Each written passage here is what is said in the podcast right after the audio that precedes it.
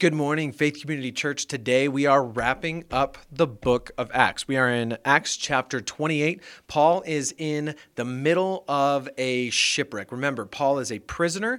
Um, he is with a, a centurion named Julius, uh, and they're on a ship with about 200 or so people, and they've just shipwrecked onto an island. Now, remember, Paul is on this ship because he's a prisoner with several other prisoners, and they're eventually being transported to Rome, where Paul is supposedly going to be appealing to Caesar on this issue because the Jews from Jerusalem objected to the Romans just letting him go because they had um, so many things that they wanted to try him with. But they couldn't, the Romans couldn't uh, find anything that would merit the death penalty, so they've sent him off to Rome. And so they're having some issues getting to Rome uh, on their travels. And so they're in the middle of the storm. Uh, after about 14 days, Paul gives them the promise that no, not a hair on their head's going to be harmed. They're not going to sink. They're not going to die. And they get shipwrecked onto this island. The, island. the island is called Malta, right? And so they get to this island and the people there were extraordinarily kind, and that's what Scripture uses for it.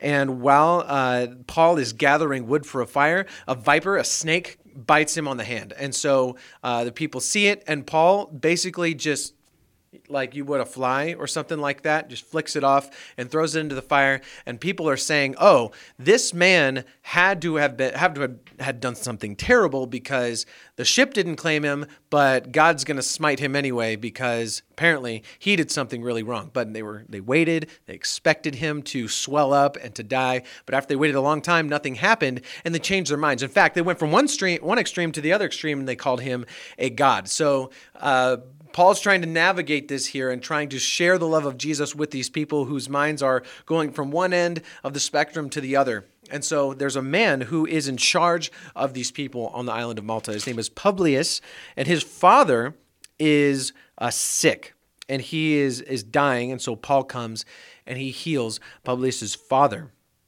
And after they figured out that Paul could do these things, the other people who are sick in this people group, they bring their sick, and then Paul heals them, and Paul shares the love of Jesus with them. And so uh, when they have ended up sailing away from this island, they ended up getting a ship and, and being able to sail.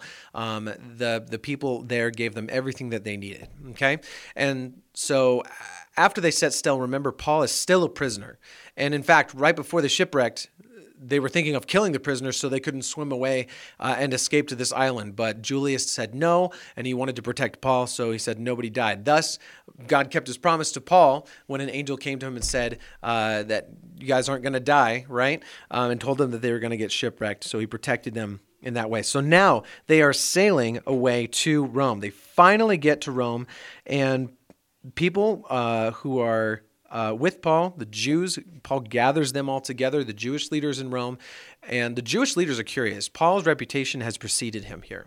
And so he gets there, and the elders of the Jewish church here are questioning him. They want to know what Paul is saying. They know that a lot of people are rejecting this. They call it a sect uh, to Paul um, of, of Judaism. And so they all gather around and they listen to what Paul has to say. Now, this is Rome. This is huge. The Jewish leaders here uh, in this place.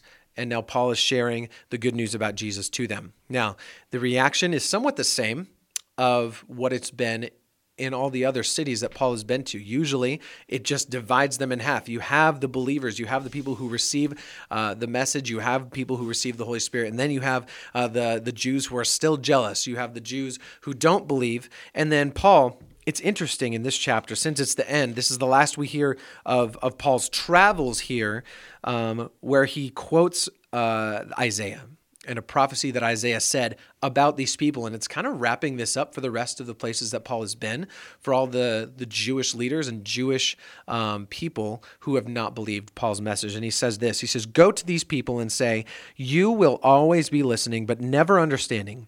And you will always be looking, but never perceiving. For the hearts of these people have grown callous, their ears are hard of hearing, and they have shut their eyes. Otherwise, they might see with their eyes and hear with their ears, understand with their heart, and turn, and I would heal them. Therefore, let it be known to you that this salvation of God has been sent to the Gentiles. They will listen. And so Paul just wraps it up in this statement, the whole book of Acts of his travels here, in um, this this prophecy that Isaiah says about the Jewish people who refuse to believe, specifically fulfilling a prophecy there, and then saying uh, in one of the final statements of Acts, "Therefore, let it be known to you that this salvation that God has been sent to the Gentiles, or the salvation of God has been sent to the Gentiles, they will listen." And that's pretty much what the book of Acts here has been about. In summary, it is Paul bringing the gospel to the Gentiles, bringing the gospel to people who uh, were not involved in Judaism before. They did not follow Jewish laws before. They have lived uh, their lives as pagans. They worship false gods, and Paul has ushered in the gospel to these people and how God used him to do all that. And so it says here the final uh, words of Acts Paul stayed two whole years in his own rented house, and he welcomed all who visited him, proclaiming the kingdom of God and teaching about the Lord Jesus Christ with all boldness and without hindrance. And that's crazy that Paul is in Rome here for two whole years. We don't really, we don't exactly know what happens after these two years, but he proclaims the kingdom of God and the Lord Jesus Christ with boldness, without hindrance in Rome. And this is like the capital of the world at the time. All the people here who are coming to believe uh, in Christ. And um, I used to watch a show when I was a kid called The Story Keepers, and it was about believers in Rome uh, when Nero was in power. And so all the persecution of Christians and things. And this is how that that kind of thing would have started, where you have the Christians living underground because they're getting persecuted and put to death uh, because of their beliefs. Paul able to able to be there for two whole years and sharing the good news with the people of Rome. So that is the book of Acts. Hope you enjoyed our devotionals on these. Next week, we are starting Paul's letter to the Galatians. And I think it's really cool how we're starting that uh, after this, after uh, having seen the background of Paul's travels here. And so when we're going through the book of Galatians and uh, and these other books of Paul's letters to the church, go back to Acts and look at his interactions with the people there, so you can tie these things together. You can start to you can start to see the weaving in of Scripture and why Paul is writing these things to different people. Their reactions to him initially when he first came, and then his letters he sent to them later. It's really exciting. It's really cool to see how God uh, includes the Gentiles, uh, includes us in Scripture knowing that we were chosen by Him, um, should make us want to worship Him all the more. Have a blessed day.